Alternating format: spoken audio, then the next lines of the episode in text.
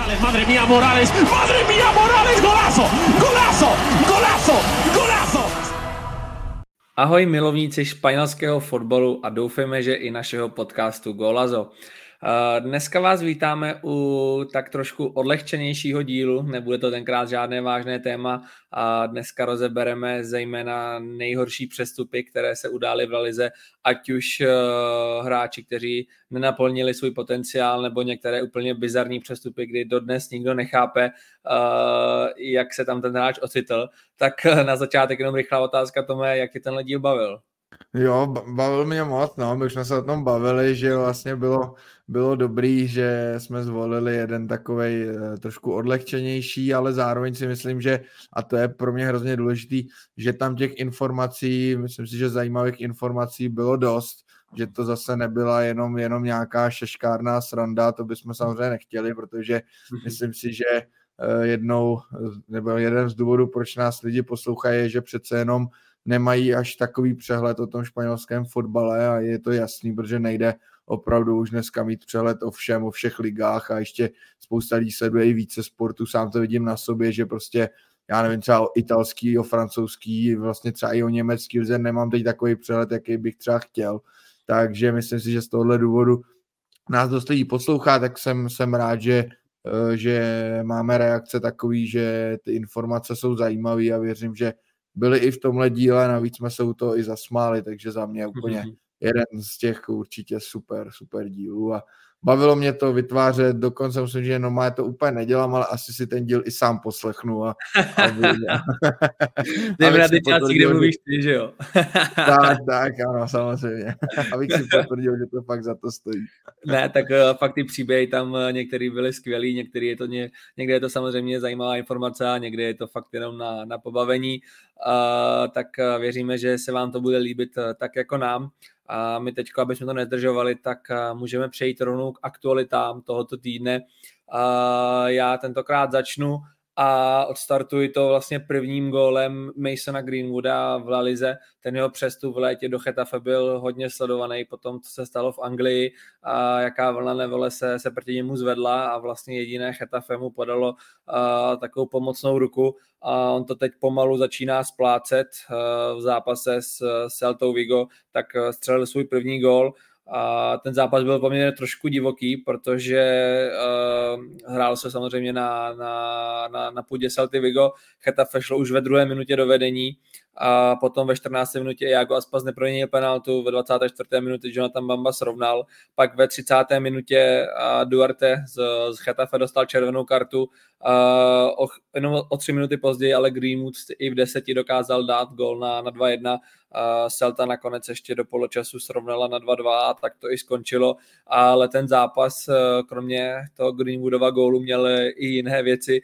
hned v prvním poločase vlastně tak uh, jsme viděli hned šest žlutých karet Chetafe, jednu červenou, další, dvě, další dvě žluté karty přišly uh, ve druhém poločase a to se samozřejmě, my to samozřejmě, kdo ten španělský fotbal sleduje, nebo kdo už slyšel nějaké naše předchozí díly, tak ví, že Chetafe si na tomhle stylu hry zakládá a, a je to trošku trošku nešpanělský fotbalový tým, když bych to tak řekl, ale na to si stěžoval hodně Rafael Benítez, který po zápase vlastně na, jak to říct, směrem k Ketafe, tak řekl, že tímto způsobem fotbal zničíte. A takhle se, nechci říct prostý slovo, tak řeknu, takhle se kazí fotbal, takže nebyl s tím úplně spokojený, ale často už jsme tady o tom mluvili, prostě. Je to způsob Chetafe a pokud se s tím soupeř nevyrovná, tak má bohužel smůlu. No, Zajímavý je, že my jsme tady třeba poprvé o tom mluvili po zápase s Barcelonou, kde by se ještě dalo nějakým způsobem obhájit, že prostě jiným způsobem by šanci na body neměli, ale Chetafe se tak evidentně prezentuje prostě opravdu v každém zápase a za mě už je to taky moc. Tam zase bylo 20 faulů, 8 žlutých, jedna červená, teď jenom z pohledu Chetafe, ne celkově. Takže já si myslím, že taky se mi to vůbec nelíbí a a asi není pro španělský fotbal úplně dobře, že tím vlastně Chetafe svým způsobem eh, slaví úspěchy, protože zase si ten bod odvezlo a, a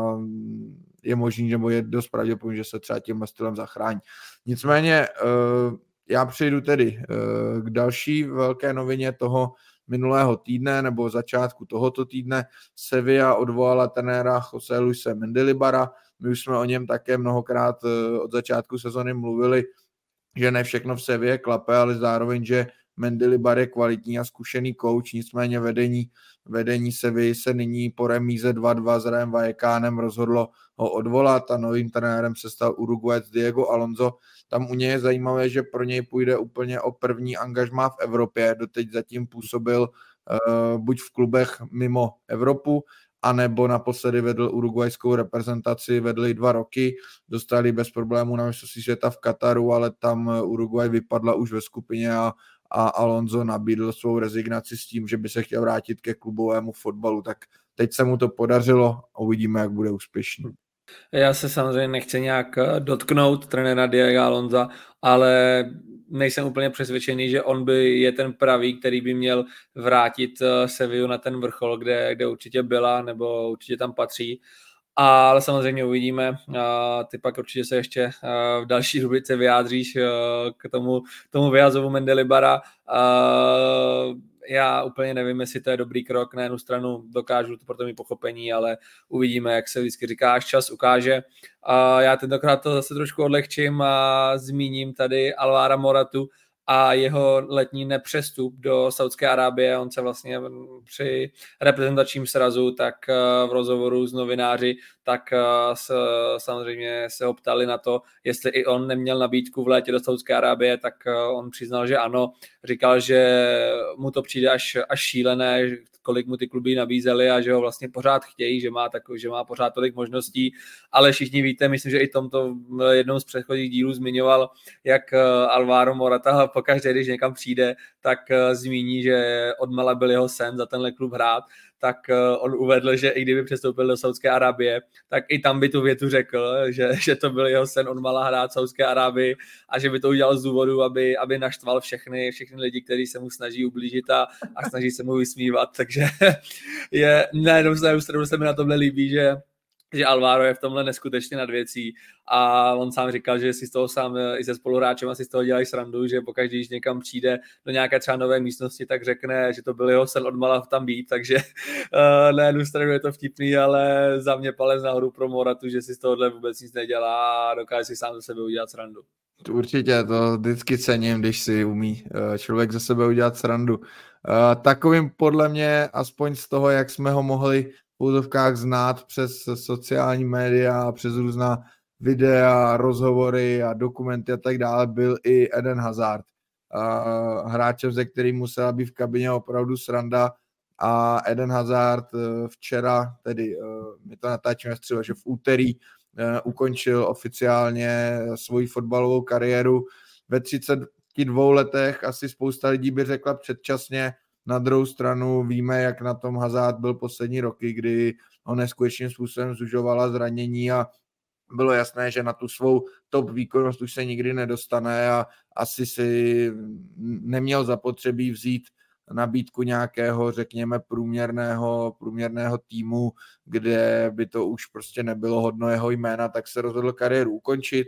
Eh, ve své kariéře odehrál přes 700 eh, soutěžních zápasů, k tomu přidal spoustu utkání za belgickou reprezentaci. Myslím si, že angažmá v Lille a samozřejmě především v Chelsea a právě v Belgii ho řadí mezi opravdu legendy fotbalu. To angažmá v Realu Madrid mu samozřejmě vůbec nevyšlo, stal se asi jedním z nejhorších přestupů eh, Realu Madrid v historii. Také na něj dnes eh, dojde ve hlavním, v hlavním tématu, ale, ale myslím si, že opravdu se hodí jen a pouze zatleskat té kariéře. Stačí se podívat na výčet trofejí, co získala. Myslím si, že kdyby nezářil v éře Cristiano Ronaldo a Lionela Messiho, tak by možná měl na kontě i nějaký ten zlatý míč. V tom naprosto souhlasím, protože když byl v Premier League, tak za mě to byl v tu chvíli nejlepší hráč celé ligy. On vlastně do, v té poslední sezóně tak jenom v lize zaznamenal bilanci 16 gólů, 14 asistencí, což je, je neuvěřitelný, ale ten jeho konec, tak bych to tak nějak nazval, že ukončil své trápení já jsem vůbec se mu nedivím, že ukončil, někdo říká, že ukončil kariéru moc brzo, 32 let, samozřejmě ještě nic není, ale já se tomu vůbec nedivím a upřímně jsem to i dost očekával, protože na něm už ten zejména poslední rok bylo vidět, že už se tím fotbalem úplně spíše jenom pro, protrápí ke konci a, a nemá úplně motivaci někde znovu začít makat a začít znovu, takže zatleskejme jeho kariéře a třeba se objeví ještě někde v jiné funkci. A já přejdu ještě k, další rubrice, což je pikantnost týdne. Tentokrát se podíváme do Katalánska, do tréninkového centra, kde způsobil trochu rozruch Joao Cancelo, který přijížděl na trénink, klasická situace, přichází k němu pár podle oka 14-15 letých kluků, chtějí, požádají ho o fotku, většinou jste zvyklí na takové ty zvořilostní uh, fráze, úsměvy, ale Joao tentokrát na to vůbec nebyl, hned tak stánul okýnko, tak uh, si začal stěžovat, uh, pane bože, vy jste tak otravní, proč tady musíte být každý den, takhle je trošku sepsul, tak samozřejmě fanoušci to měli na to, na, nakonec teda musím říct, že nakonec se se všemi vyfotil, nicméně dost u toho popoháněl, říkal tam dost toho, což už, už, už, už stačí, konec, dost u toho popoháněl, nicméně se všema se vyfotil, podepsal, a samozřejmě fanoušci měli video natočený, takže se hodně rychle rozšířil na sociálních sítích a Cancelo to tak eh, trošku schytal, a nicméně on se pak eh, bránil a vyjádřil se k tomu způsobem, že tohle nejsou fanoušci Barcelony, ale je to pár mladých kluků, který před tím tréninkovým centrem jsou každý den a pak ty eh, podepsané drezy prodávají, tak proto se k ním zachoval takhle, že k pravým fanouškům Barcelony by se takhle nikdy nezachoval. Takže pokud je to takhle, tak uh, samozřejmě mám pochopení pro kancela, ale pokud by se takhle choval k normálním fanouškům, tak uh, to by asi nebyl nejlepší způsob.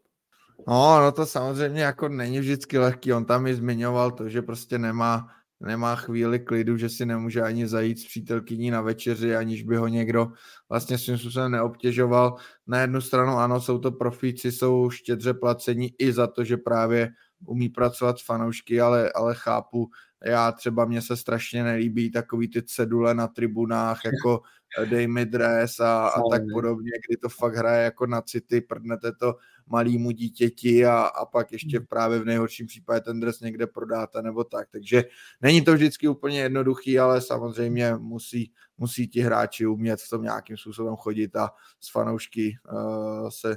fungovat, protože bez nich to jednoznačně nejde tím bych to asi tedy tu pikantnost zakončil a můžeme jít na hlavní téma.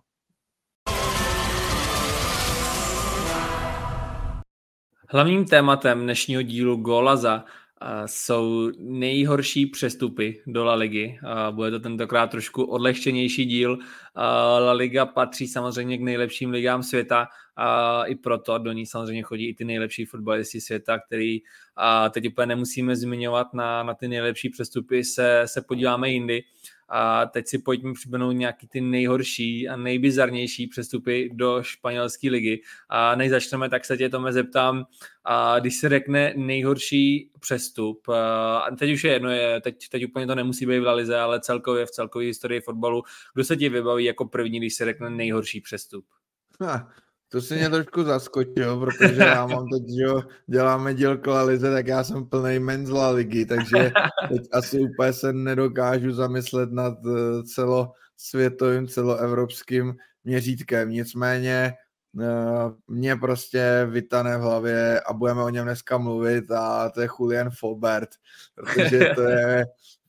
pro mě tak bizarní věc, samozřejmě nestál klub žádnou velkou částku, tam, tam bychom narazili na spoustu spoustu jiných men, například jsme tady nedávno mluvili o eh, Joao Felixovi, jo, budeme mluvit o Coutinhovi, Hazardovi a, a takový bychom našli samozřejmě i v Anglii, v Itálii a tak podobně, ale uh, pro mě je to teda Julian Fober, protože řekneme si, ale to, co všechno se vlastně okolo toho přestupu dělo, tak to bylo prostě neskutečné pro mě a vlastně do dneška nechápu, eh, jak se to vlastně stalo. je to sen, no, dostat se do Realu Madrid, i když eh, vlastně na to vůbec nemáš, to každý myslí, že mu to závidí. je to dokonce uh, takový sen, že snil i během zápasu, ale dostaneme se k tomu. Dobře, nebudeme přeskakovat, my začneme samozřejmě postupně potom eh, po letech, jak ty přestupy šly za sebou, tak eh, já začnu v roce 1997, když do Deportivo La Coruña, který tehdy bylo na vrcholu, tak eh, přicházel Brazilec Ronaldo, on při svém představení o sobě prohrásil, že je takový mix mezi Ronaldem a Rivaldem. Fanoušci samozřejmě po tohle prohlášení měli velká očekávání, který ovšem Ronaldo absolutně nedokázal naplnit. Za čtyři roky ve Španělsku odehrál za La Coruñu jenom 23 zápasů, chodil pak spíš po hostováních, nakonec se po pěti letech vrátil do Brazílie a v La Coruně na něj hodně rychle a hodně rádi zapomněl. Jo, opravdu skromnost, skromnost nade vše. Eh, fantastická věc, akorát asi byl teda mixem Rivaldovi pravé nohy, bych to tak viděl, a, a Ronaldovi možná tělesné konstituce, protože uh, jestli si vzal z každého to nejhorší, tak možná ano, jinak, jinak to úplně neklaplo. Uh, já zůstanu u brazilských fotbalistů, protože v roce 98, tedy jen o rok později, přišel do Betisu uh, Danielson a podržte se za 31 milionů eur. To je i v dnešní době vlastně částka, kterou dneska by si Betis nemohl dovolit ani omylem dát, dát za jednoho hráče. A tehdy se samozřejmě bavíme o úplně jiné hodnotě, jiné době. Mimochodem Danielson je do dneška rekordním příchodem eh, Betisu nejdražším. No a, a proč je samozřejmě v naší anketě nebo v našem dílu, tak asi tušíte, že to angažmá se nepovedlo. Uh, ode, odehrál uh, jenom uh, několik, nebo střel jenom několik gólů za několik let, co, co byl v Betisu a skončilo to tedy velkým fiaskem a ani finančně se to úplně nevyplatilo, viď? Je to tak, on vlastně po těch sedmi letech, co dal jenom, jenom 14 gólů, tak eh, odešel do Bordeaux za 480 tisíc eur, byl navíc, pokud se nebyl tu i u sestupu Betisu a teď eh, nevím úplně přesně ty čísla, ale mám dokonce pocit, že ten přestup byl tehdy uh, jeden z nejdražších v celkové historii, nevím přesně pak uh, za kolik uh, pak šel kdo za víc, ale vím, že tam určitě patřil mezi ty rekordy a jak si říkal, je to, je to bizarní, že za dnešní, dnešní době si Betis nemůže dovolit pomalu koupit hráče ani za polovinu a tehdy vypálil za 31 milionů eur a dopadlo to takhle katastrofálně. Hodně špatně dopadl i přestup Ricarda Quaresmy do Barcelony. To je zrovna hráč, který nebyl úplně, nebo nemá moc společného s těmi prvními dvěmi, že by tou kvalitou na to neměl, protože on tu kvalitu potvrzoval, potvrzoval všude jinde, kde byl, jenom ne v Barceloně. On když vlastně přišel, tak přišel z Barcelony, z, do, Barcelony ze Sportingu Lisabon, jenomže neunesl, že tehdejší trenér Frank Rijkaard jej a většinou nechával na lavičce a Quaresma dokonce kvůli tomu odmítl hrát za Barcelonu. A hned poté byl tak prodán do Porta, takže v Barceloně strávil jenom jeden rok a nicméně on pak udělal docela solidní kariéru, ať už v Portu, v Interu, zahrál si za Chelsea a do sezóny hráli v tureckém Bešiktaši, navíc z portugalském roce 2016 vydal euro, takže tu kariéru měl slušnou, ale Barcelona tenhle přestup hodně rychle zapomněl. Musím říct, že, že Ricardo Quaresma byl hráč, který mě bavil. Jak si říkal, ta jeho pověstná šajtle a obecně, obecně to byl hráč, který se tím fotbalem bavil a přitom kvalitu měl, ale, ale tohle angažmá mu, mu prostě nesedlo. Komu také uh, angažmá, angažmá vůbec nesedlo, nebylo to v Barceloně, ale bylo to tentokrát v Realu Madrid, tak to byl anglický stoper Jonathan Woodgate, který dorazil do Madridu v roce 2004 a celou první sezonu vlastně strávil na Marotce a když se tedy po vážném zranění konečně vrátil do hry, tak prožil asi nejhorší debut možná v historii fotbalu, protože v prvním zápase za Real Madrid eh, si dal vlastní gól a ještě dostal červenou kartu. Takže to opravdu se vůbec, vůbec nepovedlo. Na druhou stranu v tomhle případě bych ocenil fanoušky Realu Madrid, že i přesto všechno mu v to, po tom zápase, nebo když odcházel ze hřiště, tak mu aplaudoval celý stadion, vlastně ocenili to, že uh, se uh, z toho zranění vylízal a vrátil se na hřiště. Nicméně uh, po té, co odehrál jen sedm zápasů za Real, tak byl, byl odejít, vrátil se, vrátil se zpátky do Anglie a nutno říct, že ty jeho zdravotní problémy pokračovaly i dál. Například v drezu Tottenhamu vynechal vynechal za pár let přes 100 zápasů kvůli zranění, takže dá se říct, že mu vlastně zničili zranění nadějnou kariéru, což je samozřejmě vždycky škoda. Fotbalista to byl určitě kvalitní, ale, ale uh, jeho impact nebo vliv, tak jsem si vzpomněl na to české slovo, vliv uh, na Real Madrid byl, byl opravdu minimální je, tohle je, jak jsem se tě na začátku ptal, tak uh, u mě to bude asi právě Jonathan Woodgate, který se mi vždycky vybaví jako ten uh, jeden z nejhorších přestupů, když tady to nebylo úplně jeho chybou, ale ten nejhorší debut už mu asi nikdo neodpáře. Uh, mně tam přišlo zajímavé to, že Vony po letech v jednom rozhovoru, když na to vzpomínal, tak říkal, že se na to strašně těšil a když šel před, uh, do toho zápasu atletikem, tak uh, si říkal v hlavě, tak jo, si zpátky ukažím, co umíš a,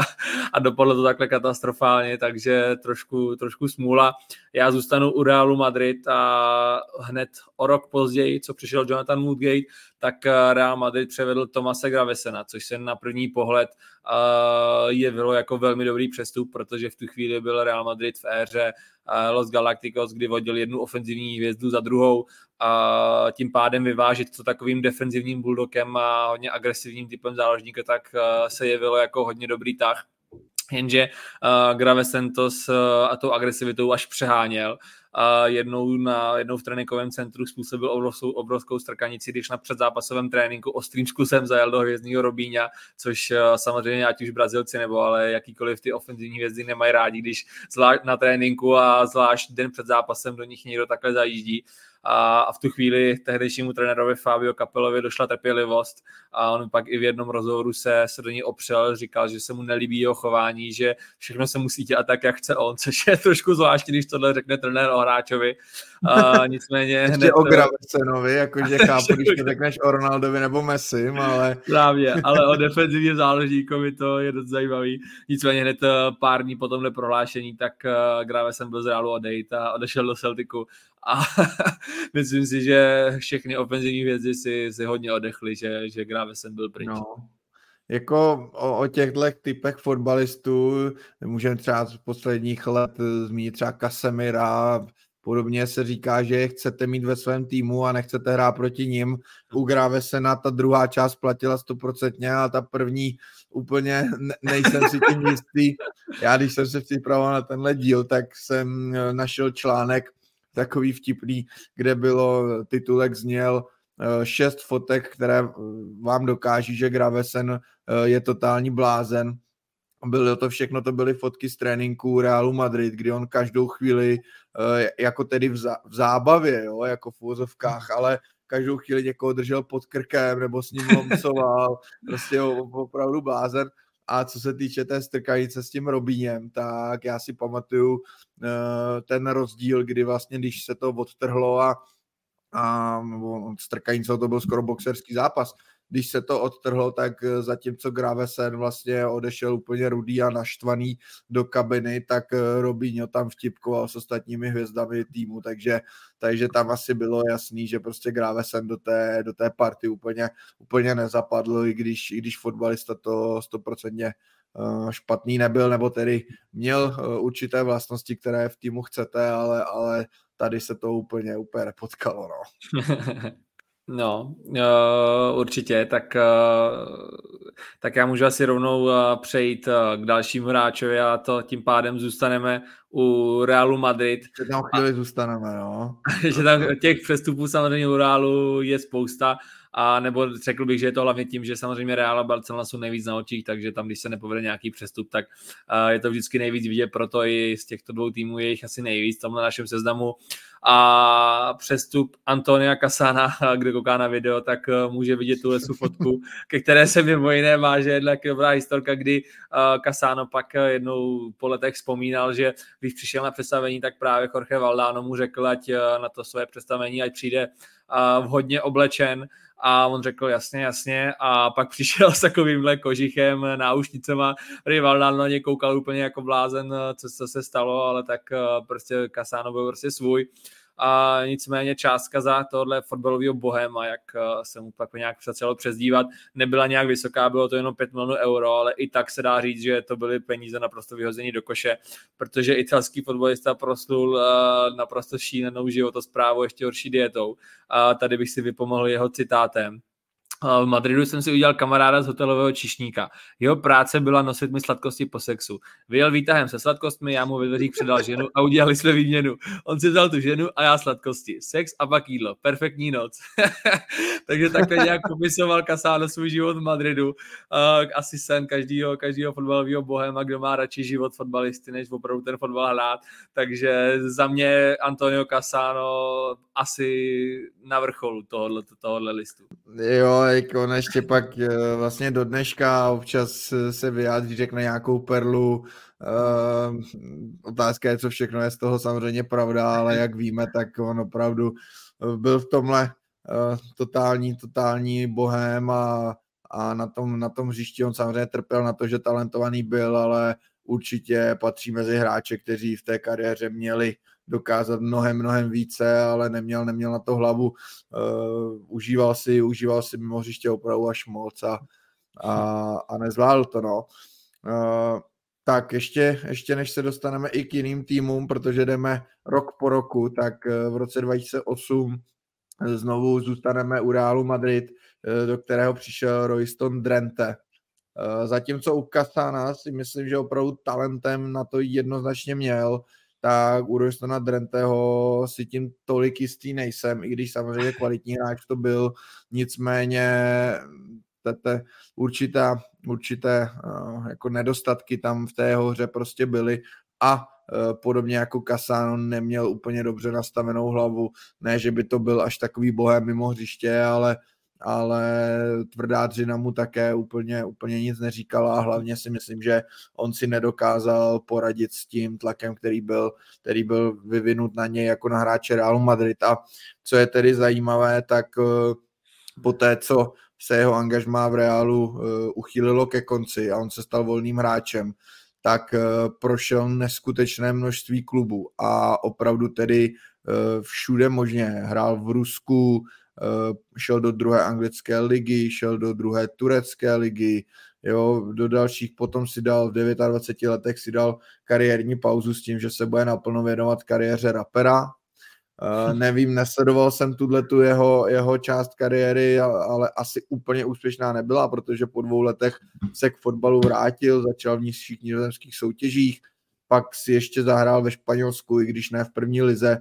a všechno to byly volné přestupy, nikdo, nikdo za něj nechtěl dát prostě ani korunu, takže on, když se podíváme na tu jeho kariéru, on šel do Realu Madrid za 14 milionů eur a poté už vždycky maximálně na hostování nebo jako volný hráč. Dnes pro zajímavost hraje v týmu Kozaken Boys třetí nizozemskou ligu, takže opravdu ta jeho kariéra je mu 36 let, ta jeho kariéra šla neskutečně strmě dolů. Uh, já bych tě doplnil, že ta jeho repová kariéra uh, rozhodně žádný úspěch nezaznamenala. uh, našel jsem nějaký článek z roku 2020, kdy kdy se psalo, že on vlastně po dvou letech tím nevydělá vůbec žádný peníze a naopak nebyl nějak úplně finančně asi gramotný, že údajně tam uh, měl problémy s penězi, že mu uh,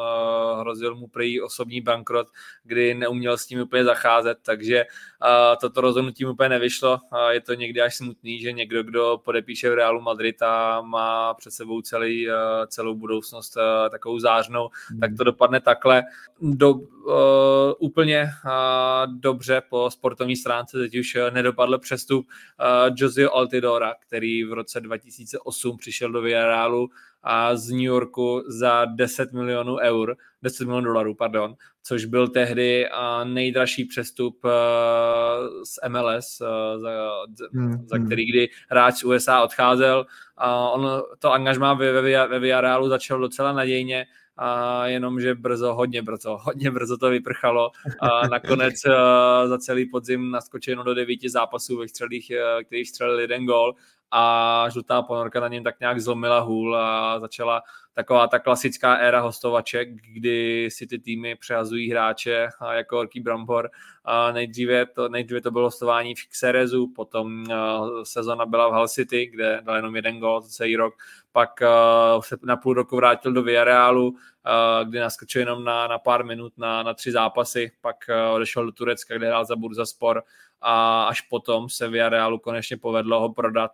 vzal si ho AZ Alkmaar za 1,5 milionu eur, takže velká finanční ztráta a tam už se ale Artidol rozjel a za 67 zápasů dal 39 gólů, takže další přestup hráče, kdy a to nebylo úplně, že by ten hráč neměl kvalitu, ale prostě zkrátka mu angažma ve Španělsku nesedlo. Hmm, to mi na tom právě přijde zajímavý, no, že za dobu, co byl ve Virálu, tak přestože chodil po hostováních nižší španělská liga, druhá anglická liga, eh, Turecko, tak vlastně ne a ne eh, se, se rozjet, ale ve chvíli, kdy z toho Virálu odešel napevno do Alkmaru, samozřejmě víme, že nizozemská liga je ofenzivní, ale i tak 39 gólů v 67 zápasech, to je prostě pecka, jo, takže eh, je vidět, že to v sobě nějakým způsobem měl, ne na tu nejvyšší úroveň, ale nějakým způsobem to v sobě měl, ale prostě asi potřeboval uh, ten čistý vzduch, odejít z toho věrálu, kde mu to, kde mu to nesedlo a, a pak, se zase, pak se zase rozjel. No a já už se konečně dostávám k mému oblíbenci, uh, protože uh, v, roce, v roce 2009, v zimě tedy, přivedl Real Madrid Juliana Foberta. Jestli se vám to jméno, nebo že přivede Real Madrid vlastně takhle neznámého, nebo méně známého hráče, tak eh, pak vězte tomu, že dokonce on přišel z Vezdemu, kde nepatřil do základní sestavy.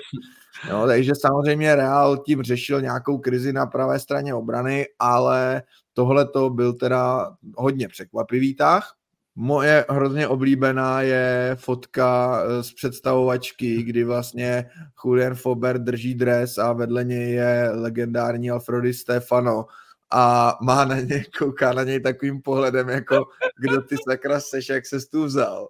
Tak to je, to je, myslím, opravdu jako ta fotka hovoří za všechno a Di Stefano měl tímto pohledem pravdu, protože Julian Fobert odehrál za to jaro nebo za tu polovinu sezony pouze 54 minut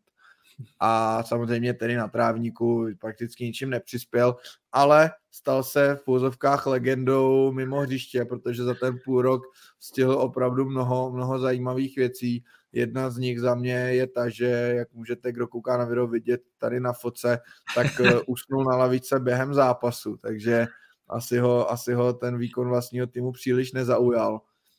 a poté, poté jednou také nedorazil na trénink, že si myslel, že byl zrovna den volna, což, což tedy nebyl a dokonce prý ten pak někde četl, že jeden z jeho spoluhráčů mu snad i den předtím říkal, sejdeme se zítra na tréninku a, a on jako jo, jo, a pak tam nepřišel, no takže, takže to opravdu byla neuvěřitelná anabáze a asi není potřeba zdůrazňovat, že uh, Real nevyužil obci, kterou na Poberta měl. Já si myslím, že jsou kategorie, jedna kategorie je nejhorší přestupy, kde ten hráč měl kvalitu, ale zkrátka v tom týmu mu to nevyšlo. A pak je kategorie naprosto bizarní přestupy a, a tam Fober bude naprosto na čele. Myslím si, že už asi nikdo nikdy ho nepřekoná, protože uh, nikdo dodnes nechápe, jak se vlastně náhradník Vezemu, kdy dneska se bavíme o tom, že Vezem uh, hraje, pravi, nebo hraje, hraje o poháry, v tu chvíli na tom nebyl ještě vezem tak dobře a on vlastně ani tenkrát nebyl ani v základní sestavě, což je uh, neuvěřitelný, že takový hráč se dostane do Realu Madrid a to, že pak usne na, usne na lavičce, tak to je, to je úplná třešnička. Uh, další obránce, který mu úplně nevyšel uh, přestup do La Ligy, tak je Dmitro Čigrinsky. My se teď už od Realu Madrid se přesuneme k Barceloně. Tenhle přestup se udál v roce 2009. A zajímavostí je, že Čigrinskyho si, si vyhlídl sám Pep Guardiola, který v tu chvíli nastoloval uh, dynastii nebo novou éru v Barceloně. Uh, Čigrinsky měl kryt záda uh, tehdy jasnýmu, jasnýmu Du, Piqué a Pujol, jenomže dopadlo to docela katastrofálně Barcelona zaplatila Šachtaru Doněck 25 milionů eur. A hned o rok později už jej eh, vrátili a byli rádi, že Šachtar zaplatil alespoň 15, že ta ztráta byla jenom 10 milionová. A za Barcelonu odehrál jenom něco málo přes 800 eh, minut, ale drtivou většinu z nich na něj vlastní fanoušci pískali, což je pro toho hráče, hráče dost eh, špatná vzpomínka a oni te- tehdy popisovali jako pomalýho, neobratného, a že je nešikovný na míči a že je absolutně nevhodný do stylu Barcelony, kterým v tu chvíli hrál, v tu chvíli samozřejmě Guardiola nastoloval ten tiki-taka styl A zajímavý na tom vlastně je, že uh, Pep Guardiola za nimi přes tohle všechno stál a chtěl mu dát i další šanci a vedení se ale po nátlaku fanoušku rozhodlo jej okamžitě prodat a neprodlužovat tohle co trápení. Takže uh, velkou díru do světa rozhodně neudělal. No, musím říct, že tou dobou už jsem La Ligu sledoval docela dost a taky jsem byl vlastně překvapený z toho, když jsem ho na hřišti viděl, protože mi to vůbec nepřišlo jako hráč za 25 milionů eur, který, kterého si vybral sám Guardiola a vůbec mi do toho neseděl. Eh, byl to tedy takový pes obranář, takže třeba v té defenzivě to nebylo až tak hrozný, ale přesně jak říkáš, do toho tiki taka stylu eh, absolutně nevhodný hráč a, a vlastně divil jsem se tomu, že, že Guardiola v něm něco viděl, ale tak jak víme, tak eh, on dokáže ty hráče hodně zlepšovat. Třeba kdyby dostal větší důvěru od vedení, tak eh, by se nakonec prosadil. Takhle to nedopadlo. Eh, v Katalánsku zůstanu, ale půjdu do Espanolu, kam v témže létě zamířil Shunzuke Nakamura. Myslím si, že hráč, kterého dobře známe z drezu Celticu, kde opravdu Eh, předváděl několik let výborné výkony a, a ne nadarmo se říkalo, že to je v tu chvíli nejlepší japonský hráč a byl i oporou reprezentace. Eh, jemu v Celticu skončila smlouva a obecně se mělo za to, že se bude chtít vrátit do Japonska. Nicméně eh, ten přestup nebo ta domluva se nějak táhla a toho využil Espanol, který do té hry vstoupil, nabídl na Kamurovi dvouletou smlouvu a přilákal ho, jenže Eh, Nakamura, přestože eh, si získal srdce fanoušku a zvykl si na eh, život ve Skotsku, tak my bychom si řekli, že ve Španělsku to bude pohodička, ale, ale jemu to vůbec nesedlo. Trenér Mauricio Pochettino i, i říkal, že má hlavně problémy s aklimatizací, že si nedokáže zvyknout na život ve Španělsku a, a hlavně proto se tohle angažmá vůbec nevydařilo. Eh, nakonec odehrál jenom 13 zápasů, necelých 600 minut a v zimě v únoru, protože do Japonska to ještě šlo, tak tedy odešel do, do své domoviny do, do Japonska tak ty kulturní rozdíly mezi Japonskem a Španělskem tam jsou velký, tam asi není potřeba to nějak přibližovat pracovití Japonci a pohodoví Španělé tam asi mm, i chápu, že mm. to úplně, ne, úplně nesedlo. Ale víc bych to pochopil opačně, kdyby no, Španělovi Japonsko, ale asi na Kamura. To určitě. Pohodičku prostě. Je zajímavý vlastně teďko další Japonec, také Fusa Kubo v Realu Sociedad, tak tomuto šlape skvěle, nicméně u něj je potřeba říct, že on je samozřejmě Japonec, ale asi bych řekl, že i na půl, na půl Španěl, kdy on vlastně už od deseti let uh, vyrůstal ve Španělsku, uh, kdy byl v, uh, La Masi vlastně v Akademii Barcelony, po čtyřech letech se tedy vrátil do Japonska, ale po dvou letech si ho snad zase, vrát, zase stáhl Real Madrid, takže on už má tu španělskou kulturu trochu, trochu v sobě zakořeněnou. Dalším přestupem, kdo se Barceloně úplně nepovedl, tak je Alexander Song, který se přitom v Arsenálu jevil jako výborný střední záložník. I proto si ho vlastně uh, Barcelona přiváděla, bylo to v roce 2012, jenomže tohle angažmá nedopadlo, nedopadlo nějak slavně. Uh, on po dvou letech odešel na hostování do, do Vezemu, kde zůstal dva roky a pak nakonec mu vypršela smlouva, tak uh, jako volný hráč odešel, odešel do Ruska, do Kazaně já bych si tady znova vypomohl jeho vlastním citátem, kdy si myslím, že to tak nějak eh, nejlíp vypovídá o tom jeho angažmá. On eh, po pár letech se nechal slyšet, že setkal jsem se s ředitelem Barcelony a ten mi řekl, že nebudu hrát tolik zápasů, ale bylo mi to úplně uprdele. Viděl jsem, že se stanu milionářem. Chtěl jsem jezdit ve stejném, ve stejném autě jako Thierry Henry, nakupovat, kde jsem chtěl a užívat si šílené noční party. Takže další takový bohem, který mu na tom fotbale vlastně až uh, tak nesešlo, ne, nezáleželo je zajímavé, že v roce 2012 po konci vlastně sezóny tak společně s Lukou Modričem byl vyhlášen jako nejhorší přestup La ligy a zatímco u Chorvata se to ten, tento teď v tuhle chvíli jeví jako hodně úsměvné a Modrič ten svůj osud zvrátil, tak u Songa si myslím, že to můžeme říct, že to bylo naprosto oprávněný. Jo, tak, tak obecně ta anketa, to vyhlášení bylo po půl roce angažmá, tak víme, že Eh, nemá úplně smysl hodnotit posily po takhle krátké době, protože je hráč, který potřebuje tu aklimatizaci, pak je hráč, který uh, může přijít do nového týmu a okamžitě zapadne, vy třeba teď naposledy Jude Bellingham nebo před rokem Robert Lewandowski, ale, ale Alex Song uh, tam opravdu šlo primárně o ten přístup. Tam na mě to působilo tak, že on vlastně v Arzenálu makal, byl mladý, potřeboval si to angažmá vyhrát a jakmile dostal tu super smlouvu, tak uh, pro něj to vlastně skončilo a, a myslím, že za, za všechno mluví to, jak uh, Eh, jaká byla pak jeho další angažmá, protože on po Barceloně hrál za West Ham, eh, Rubin Kazaň, pak byl nějakou dobu bez klubu, šel do švýcarského Sionu, opět byl nějakou dobu bez klubu a dneska je eh, v klubu Arta Solar, jo, takže, takže to jenom dokazuje, že on opravdu pro něj, pro něj to vlastně skončilo tím příchodem do Barcelony, místo aby ho to mnohem víc motivovalo, tak eh, naopak eh, finito, mám odpracováno, budu mít peníze a, a stačí. No, dalším, dalším takovým hráčem tedy, kterému nevyšlo angažmá v Barceloně, je obránce Douglas, který přišel do Barcelony v roce 2014 a tam nejde ani tak o to, že by ne, neměl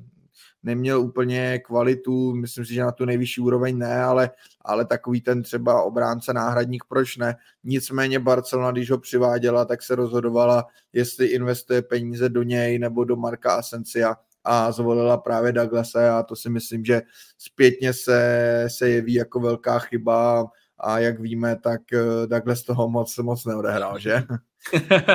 je to tak, za Barcelonu nastoupil eh, svý kariéře jenom osmkrát, z toho jenom třikrát v Lalize, zbytek byl v Copa del Rey, kdy dostávají většinou šanci náhradníci v těch úvodních kolech. Uh, fanouci si z něj pak dokonce dělali i srandu a dali přezdívku král nenominovaných, protože on opravdu se nedostával ani do té nominace na zápasy, že nebyl ani, ani na lavičce, takže další z takových nepovedených přestupů. Uh, já bych se teď dostal, uh, je to vlastně první golman z našeho výčtu a tím jménem je možná trošku pro někoho překvapivě Guillermo Ochoa, protože když se řekne tohle jméno, tak uh,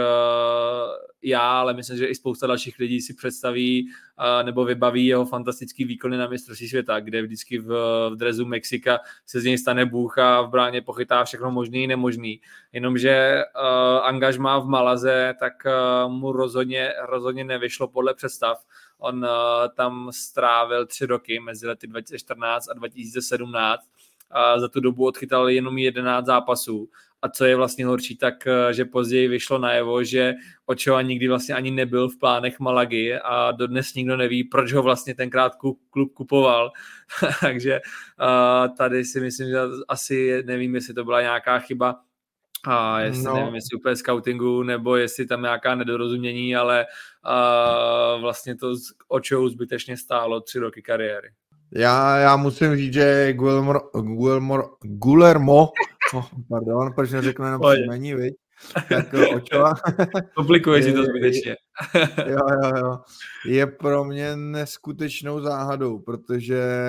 on opravdu na tom mistrovství světa 2014 byl naprosto fantastický a mluvilo se o fakt jako zajímavých destinacích, co se týče tedy, myslím, fotbalové kvality. A on nakonec zamířil do Malagy, což mě tehdy překvapilo. Myslel jsem si, že poje i jako do kvalitnějšího klubu. A hlavně on čel ještě do Malagy, která, jestli se nepletu, tehdy měla v bráně Kamenyho, výborného brankáře. Mm. A Ochoa tam šel tedy vlastně dělat dvojku. A vůbec jsem to opravdu jako nepochopil. Myslel jsem si, že teda po půl roce, po roce půjde, uh, půjde někam jinam. To, to se nestalo. Až vlastně, až vlastně po dvou letech šel alespoň hostovat do Granady. A i tak jsem si prostě myslel, že se pak nastartuje, že zase eh, půjde někam ještě do zajímavějšího týmu a ono se to nestalo. Pak přijde další šampionát a zase tam chytá fantasticky. Tak uh, fakt mi to přijde jako strašně, strašně zvláštní a, a je pro mě hrozně překvapivý, že,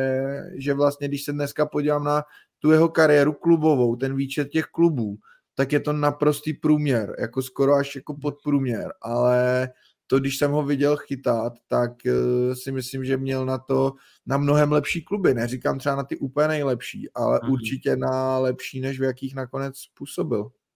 Jo, já s tomu naprosto souhlasím. Co i teď vlastně... záhada. na tom posledním šampionátu v Kataru, tak eh, znova tam eh, měl několik výborných zákroků. Vlastně na tom mistrovství za 2014, tak tam byly dva golmanský objevy Eh, byl to on a, a Keylor Navas. A když si vezmeme, jak, eh, ty, jak ty kariéry dopadly odlišně, tak eh, je to, je to až šokující, kdy Keylor Navas Real Madrid vyhrál třikrát ligu mistrů, pak šel do PSG a jak už si říkal, Ocho a, a žádnou díru do světa neudělal, hmm. ale na tom šampionátu v Mexik, za, za Mexikou vždycky chytá fantasticky a myslím si, že pro něj je velkou motivací i na domácím mistrovství za, za čtyři roky, za tři roky, za tři roky, 2026, tak uh, znova uh, tam uh, se představí, protože to si myslím, že před domácím publikem by ta jeho motivace byla ještě větší. Určitě. Tak uh, pojďme dál. Máme tady posledních pět men před sebou. Uh, přesuneme se do roku 2015, kdy do Realu Madrid zamířil obránce Danilo za 31 milionů eur sporta. Myslím, že už ukazuje, že za obránce ještě speciálně jde opravdu o značnou investici, že Real dával do Danila velkou důvěru. No ale tu Brazilec absolutně nesplatil. Dělal vlastně primárně náhradníka Danimu Carvachalovi, ale kdykoliv, kdykoliv nastoupil, tak to byl, dá se říct, průšvih. V sezóně 2015-16 sice vyhrál uh, ligu mistrů, takže Danilo je uh, šampionem ligy mistrů, to určitě mu musíme všichni závidět logicky, ale, ale zároveň si připsal teda naprosto neuvěřitelnou unikátní statistiku. Kdykoliv Real Madrid prohrál v té sezóně, tak u toho Danilo byl. On odehrál všechny minuty vlastně každého prohraného zápasu a dá se tedy říct, že platilo jednoduché pravidlo, když Danilo hrál, nebo když Danilo nehrál, tak Real Madrid neprohrává, takže to si myslím, že je fakt světový unikát. Pro mě tedy překvapivě, zatímco třeba u Očoji jsme zmiňovali, že vlastně když se podíváš na ten jeho fotbalový životopis, tak je, je to celkem bída, tak pro mě naopak eh, velmi překvapivě Danilo navázal angažmá v Manchester City, v Manchesteru City pod Pepem Guardiolou, který si ho sám vybral a poté také eh, přestoupil do Juventusu. Musím říct, že tím, jak on se stal zkušenějším, uklidnil se, tak přece jenom eh, ty jeho výkony šly nahoru a třeba v drezu Juventusu patří mezi opory, ale, ale není to pro mě ten top hráč, ale v životopisu top kluby má. je to zajímavý. On eh, v jednu dobu byli velice neoblíbeným eh, hráčem fanoušku Realu, protože jak už si ty zmiňoval tu statistiku unikátní, tak eh, samozřejmě jak on šel na hřiště, tak z toho byla trošku obava. On je i rekordmanem v počtu vlastních gólů, který si v Realu střelil docela dost. On se stal vlastně prvním hráčem Realu Madrid, který si střelil v jedné sezóně dva vlastňáky. Mám pocit dokonce, že to bylo i ve dvou po sobě jdoucích zápasech ligových, takže na tohle angažma určitě taky nebude vzpomínat dobře a je to fakt zajímavý, že a nakonec udělal takovouhle kariéru, nebo když se pak po konci kariéry podívá na to svoje fotbalové CV, tak mu může asi nejeden hráč závidět. Uh, za celá zajímavý fotbalový uh, uh, showroli životopis, tak má i Chiro Immobile, který vlastně uh, poprvé na sebe upozornil v drezu Pescary, kdy dal, kdy dal uh, 28 gólů v jedné sezóně, bylo to samozřejmě ještě ve druhé lize italský, pak uh, přešel do Turína, kde dal 22 gólů za, za sezónu, což v Itálii, kde, je, kde se klade větší důraz na tu defenzivu, tak uh, byly skvělé čísla a díky tomu vlastně Immobile koupil, koupila Borussia Dortmund a s velkým takovým příslibem do budoucna. A tam se ale moc nechytil. A v sezóně 2015-16 tak odešel na hostování do Sevy s povinnou obcí, jenomže tohle dopadlo dost, nevím jestli úplně tragicky, je to správný slovo, ale minimálně po fotbalové stránce dost špatně, kdy on za celou sezónu naskočil jenom do osmi zápasů a střelil dva góly, takže ani v Sevě mu, mu to úplně nevyšlo a musel se vrátit až do Itálie, kde se znova našel. Jednoznačně, no, to je Ciro Immobile, je hráč prostě pro sérii a musíme říct, že on eh, ze Sevy hostoval opět v Turínu, kde vlastně za 14 zápasů dal 5 gólů,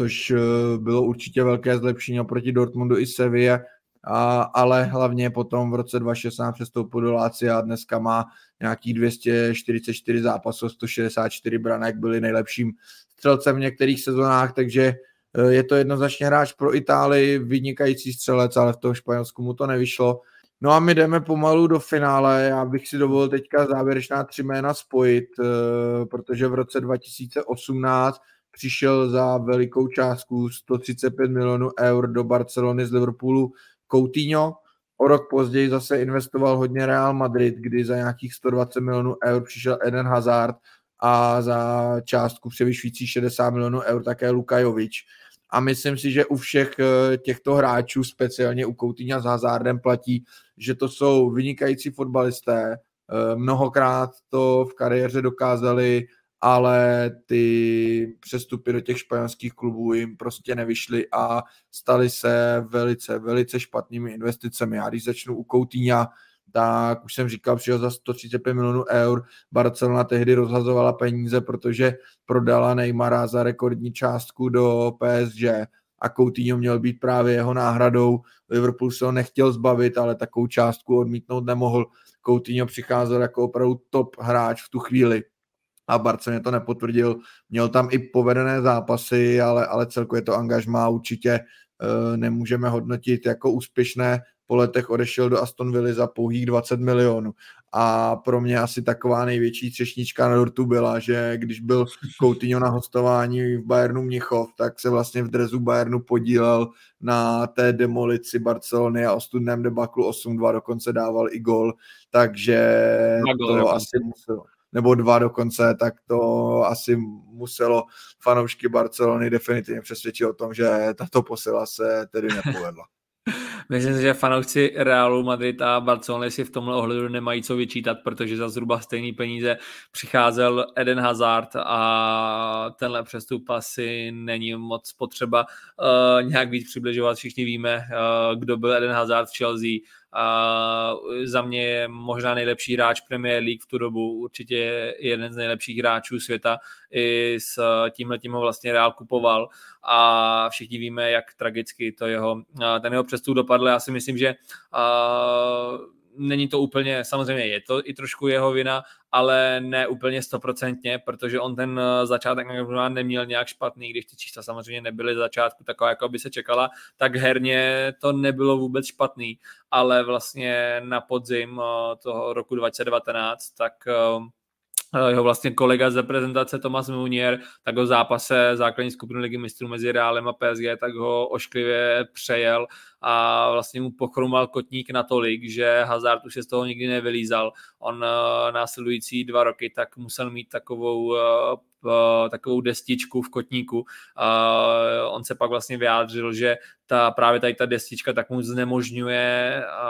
mít stejný pohyb jako předtím a na tom jeho pohybu to bylo znát, že už si vůbec nedovolil jeden na jednoho ten jeho dribbling, který ho zdobil, tak do toho se vůbec nepouštěl, jak mi dostal balon, tak ho okamžitě, okamžitě dával pryč a nakonec byl v reálu úplně odepsaný. V minulé sezóně už nastupoval jenom sporadicky v La Lize za čtyři roky tři góly, což je hodně špatná bilance celkově, za celý angažmá šest gólů. A zajímavá statistika je i to, že on vlastně na ty čtyři roky ani jednou nenastoupil do El Clásica, takže i když byl vlastně čtyři roky hráčem Realu, tak si proti Barceloně v tom největším zápase nezadal ani jednou a teď v létě tak eh, se obě strany dohodly na ukončení angažmá, což Realu hodně ulevilo, protože on byl nej, nejlépe placeným hráčem La Ligy, což eh, ty jeho výkony na to, tomu vůbec neodpovídaly. No, tam stoprocentně mu tu, eh, to angažmá v Reálu zničila zranění, na druhou stranu musíme taky říct, že asi Hazard nebyl úplně tím nejpoctivějším typem fotbalisty, určitě vzpomínáme na to, na ty fotky, kdy vlastně první příprava v Realu Madrid a on tam přišel s evidentní nadváhou, tak eh, to se asi nemohlo v klubu líbit a určitě si za to částečně mohl sám, nicméně o tom, že to byl naprosto geniální fotbalista, nikdo nemůže nemůže pochybovat, v Chelsea udělal neskutečnou kariéru v belgické reprezentaci, eh, jak by jsme, a bohužel angažmá vlastně v jeho vysněném Reálu dopadlo katastrofálně, za všechno hovoří fakt, že on vlastně, jak si říkal, tak teď se s Reálem domluvil na uh, rozvázání kontraktu a je teď volným hráčem a vlastně žádný žádné další angažmá si zatím, zatím nesehnal a ani, ani není nějaký zástup klubů, které by o něj, o něj stály, měl nějakou nabídku z Belgie, ale ani, ani tam vlastně ne z žádného top klubu a vypadá to, že pravděpodobně i tu kariéru, kariéru definitivně ukončí, takže trošku takový smutný, smutný konec, ale, ale za tou kariérou, hlavně tedy v Chelsea, se může ohlížet s velkou hrdostí. Byl eh, vyhlášen nejlepším hráčem Premier League a získal spoustu trofejí, včetně, včetně vlastně ligy mistrů, takže z tohohle pohledu určitě, určitě dobrá kariéra, ale angažma v Lalize trestuhodné a tím posledním jménem, které jsem už zmínil, ale zatím jsme ho ještě moc nerozebrali, je tedy Luka Jovič, určitě zdaleka ne taková hvězda jako Coutinho nebo Hazard, ale i on přišel reál na velké peníze, vlastně eh, na těch 63, myslím, milionů eur a bylo to proto, že měl za sebou fantastickou sezonu ve Frankfurtu, kdy za 32 zápasů nastřílel 17 branek.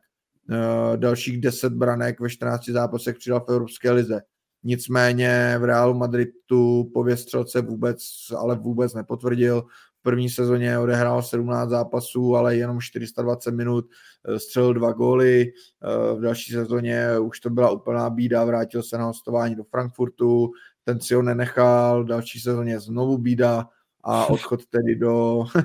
do Fiorentiny, kde se aspoň trošičku, trošičku chytil a přestoupil do AC Milan, kde zatím příliš, příliš nehraje. Nicméně u Joviče mě přijde hrozně zajímavé, že on nejenom, že nedával ty góly, ale, ale on celkově ten jeho herní projev prostě ne, nebyl na té úrovni, na které bychom to po takovém přestupu očekávali. Tam kolikrát to vypadalo, že se mu vlastně ani moc nechce. Uh, nevím, do jaké míry on byl třeba demotivovaný tím, že těch příležitostí opravdu za stolik nedostal, ale člověk by čekal, že když takovýhle hráč dostane tu šanci a přestoupí do Realu Madrid, kde sice byl samozřejmě Karim Benzema, ale zároveň už žádný jiný útočník, takže se o to prostě bude totálně rvát. A když bude na hřišti, tak tam nechá všechno, ale, ale Jovič eh, tohle nedokázal a spíše, spíše si tím angažmá tak jako prošel, no, doslova. doslova prošel, a když si vzpomínám některé zápasy, kdy to opravdu vypadalo, že on se jenom procházel, že se mu fakt moc nechtělo, tak uh, to angažmá nevyšlo a Real Madrid to dost poznamenalo na další roky, protože od té doby je Florentino Perez um, hodně opatrný z nákupy uh, takový těch, jak se říká v angličtině one season wonder, kdy se někomu povede jedna sezona a hned se za něj dává obrovský peníze a od té doby Real vlastně přivedl, nepřivedl útočníka žádného až, až teď v létě Joselu a a, a taky za ní nedal žádné peníze, je to, je to jenom hostování. A vlastně Benzema byl, teď nevím, jestli rok nebo dva, tak byl vlastně ty poslední sezóny byl úplně bez, bez náhrady, byl tam jenom Mariano Díaz, který nechci úplně toho nějak urážet, ale to byl spíš takový maskot týmu, než že by to byla plnohodnotná náhrada. a dost to dál poznamenalo, že od té doby se tady těm velkým nákupům vyhýbá a Uh, teď vlastně nemá pořádně žádný útočníka Choselu, kdy pokud se bere pořád jako, uh, jako náhradník, tak uh, první útočník žádný v týmu není, takže Luka Jovič tak nějak nasadil Bruka do hlavy Florentinu Perezovi, mm. aby si dal velký pozor s nákupem útočníků, který se povede jedna sezona. Tak jo, tak my jsme na konci hlavního tématu dnešního dílu. Nutno říct, že samozřejmě uh, tohle je prostě náš, náš výběr určitě třeba najdeme ještě nějaké hráče, kteří by si v tom výběru zasloužili být, tak pokud k tomu budete mít uh, jakoukoliv zpětnou vazbu, ať už třeba hráč, který podle vás do toho výběru uh, byl zařazen nespravedlivě, nebo naopak pokud někdo chybí, tak budeme určitě rádi, když nám necháte komentář například na sociálních sítích a, a třeba nás i, i takto doplníte a my teďka půjdeme na závěrečnou část dnešního dílu. Tak eh, nejhorší přestupy máme za sebou. Věříme, že eh, se vám to líbilo a třeba jste si něco zajímavého z toho odnesli. My se teď přesuneme k závěrečné rubrice, což je vítěz a poražený týdne. Tak eh, Tome začni a kdo je tvůj vítěz týdne? Tak můj vítěz týdne je Brian Zaragoza, útočník Granady, který dal Barceloně dva góly a zajistil tím tedy remízu 2-2 Dokonce Granada stahala i po třech bodech, protože dlouho vedla 2-0. kromě toho, že dal dva góly, což je samozřejmě proti Barceloně vždycky prostě na klobouček a na vítěze týdne, tak je ještě zajímavé, jak ty góly dal, protože ten první padl hned v první minutě utkání po několika sekundách. Tam musíme říct, že asi k němu trošku přispěl neúplně jistým zákrokem brankář Ter Stegen, možná ještě nebyl úplně v tom zápase, a při druhém gólu na 2-0 zase si neskutečným způsobem pohrál s obranou Barcelony a, a fantasticky, fantasticky zakončil, takže tam, tam se zase proměnil do, řekněme, možná Lionela Messiho a pohrál si opravdu s obranou soupeře, takže za tohle určitě palec nahoru a Brian Zaragoza je tedy tím pádem mým, mým vítězem.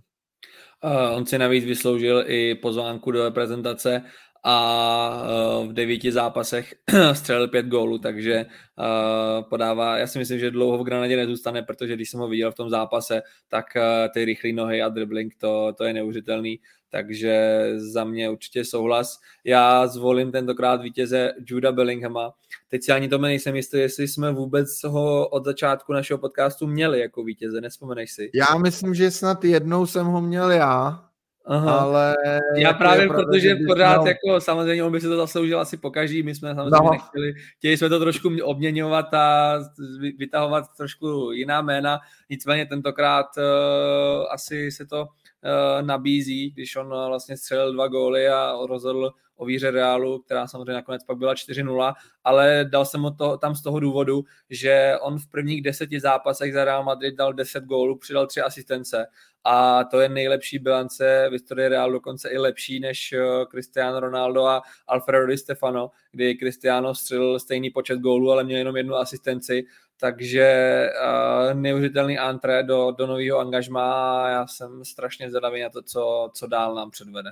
Jo, je to neskutečný, ale mě, když ho vidíme opravdu v tom seznamu těch, těch men, kde máme legendární střelce Di Stefano, Ronaldo, Puska, samozřejmě tam i Benzema a mezi nimi Bellingham, který vlastně přicházel primárně jako komplexní záložník a, a ta bilance je neskutečná, hraje výborně a ještě k tomu dává opravdu spoustu branek, takže pro něj, pro něj fantastický vstup. Já tedy rovnou už přejdu k poraženým a pro mě, jak ty už si naznačil v úvodu, je to vedení Sevy, protože já tomu moc nerozumím. Jo, já bych ještě pochopil odvolání Mendelibara ve chvíli, kdybyste měli ve hře volné velké trenerské jméno, někoho po kom toužíte, jako to třeba udělal tehdy Bayern s Tomasem Tuchlem, i když tam jsem zrovna odvolání Nagelsmana nechápal a nechápu dodnes, ale beru to, že měli nějakého vysněného kouče, tak prostě udělali radikální krok, aby ho získali. Nicméně v pozici Sevy, která se navíc zlepšovala, minulé sezóně vyhrála Evropskou ligu, teďka už ty výkony měly zestupnou tendenci.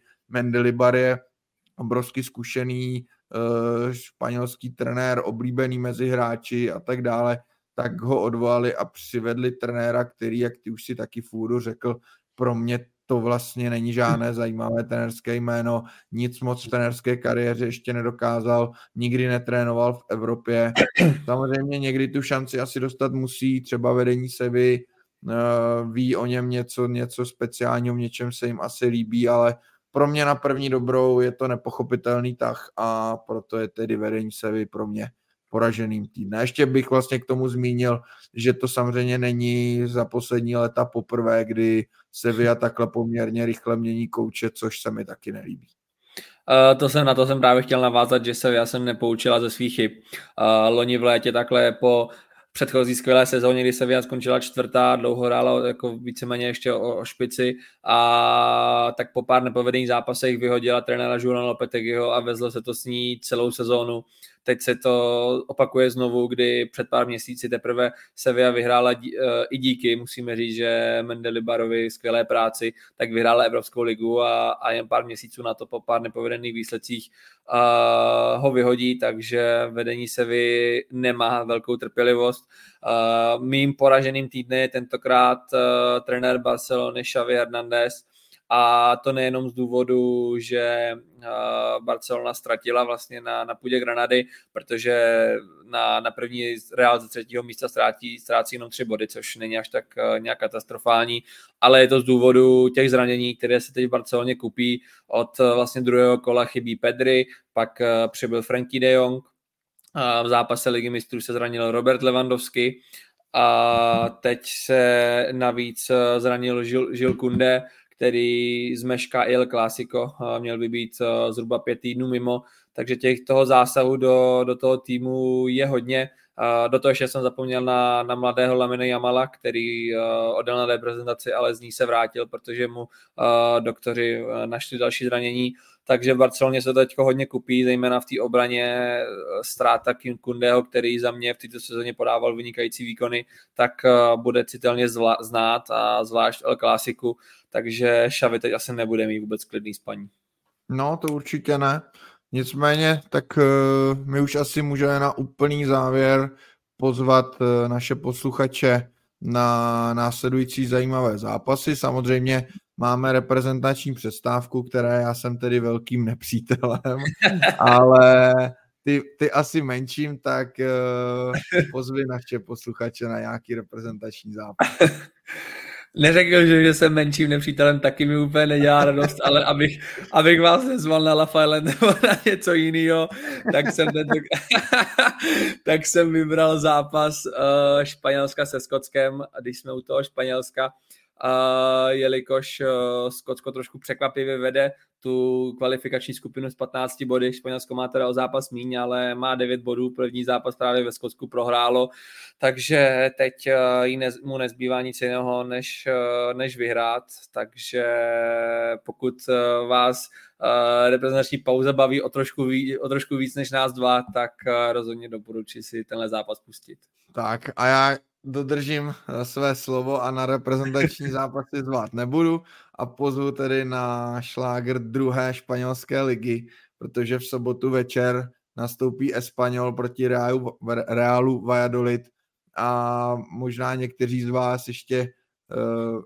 vám to přijde víc jako prvoligový duel, protože skutečně v minulé sezóně se tyto týmy utkávaly v Lalize, dnes už jsou to druholigové týmy, Espanol je aktuálně na druhém místě Valladolid na šestém, ale Valladolid aktuálně táhne uh, sérii pěti výher v řadě, takže určitě v tom zápase není nějakým výrazným outsiderem, i když bude hrát na půdě soupeře za Espanolem je jenom bod a obecně to čelo druhé ligy je neskutečným způsobem vyrovnané, je to tam hodně zajímavé, takže myslím si, že tenhle zápas bude stát za to. Uh, rozhodně, já doufám, že za to stál i, i tenhle ten díl, který byl uh, trošku odlehčenější. My se budeme těšit zase příští týden, nechte se překvapit, co to, co to bude tentokrát za téma. A samozřejmě, jako vždycky, pokud uh, jste spokojeni s naším podcastem, tak budeme strašně rádi, když nás budete sdílet a lajkovat na sociálních sítích, ideálně dáte i odběr na YouTube. A to je asi dnešku vše, tak se mějte hezky, přežijte reprezentační pauzu a příští týden zase u podcastu Gola za naslyšenou. Mějte se, ahoj.